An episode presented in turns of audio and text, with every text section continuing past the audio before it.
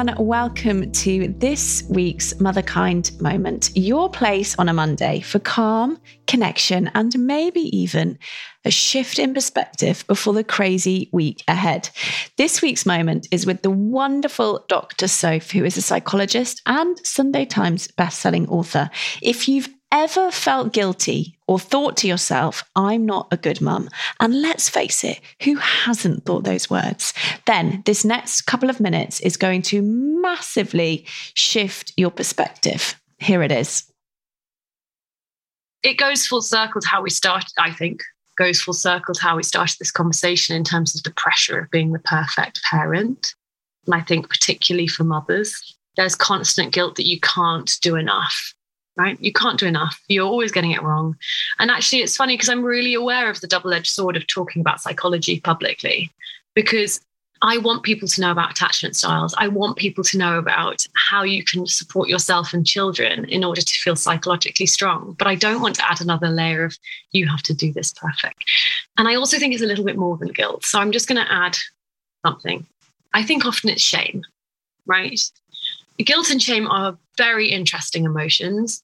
There's almost nothing that we do as humans that hasn't helped us evolve and survive. And guilt and shame arose because if we, when we were trying to exist in tribes thousands, basically millennia ago, if we did something that caused us to be kicked out of the group, it would have spelt instant death.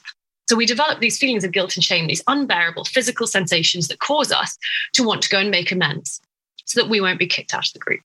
Now, guilt is infinitely more useful, I think, than shame. Guilt says this action wasn't quite right, or this action was bad, and I should do something about it. Shame says, I am bad. And I think for most parents I talk to, it's never just this action wasn't quite right.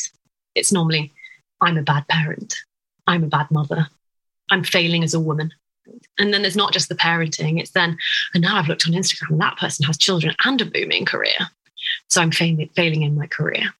So, first thing is, whenever we notice guilt, ask ourselves, Am I aware that I'm saying to myself that that action isn't quite right? And if so, I need to ask, Why do I think that?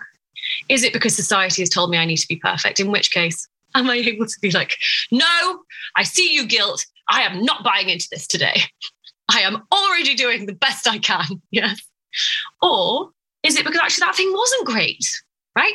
maybe it wasn't great. We often do things that aren't great, in which case, what will I do in the future in order? Or have I slipped into shame? If I've slipped into shame, I need to remind myself that shame will make me think that I am bad when actually an emotion is a moment wasn't quite right. So now we switch back to guilt. This thing wasn't ideal. What am I going to do about it? And then we need to pour all over the top of this a heavy helping of self compassion, right? Criticizing yourself once you're already feeling activated, so anxious in guilt and shame, is like having an open wound and then pouring salt into it, or like taking a hammer to a broken leg.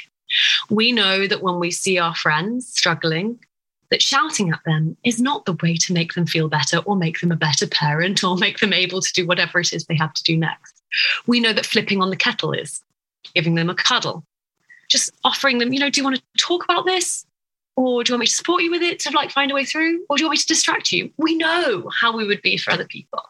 So question the guilt, check it's not shame, and then head in straight into what would I do for a friend?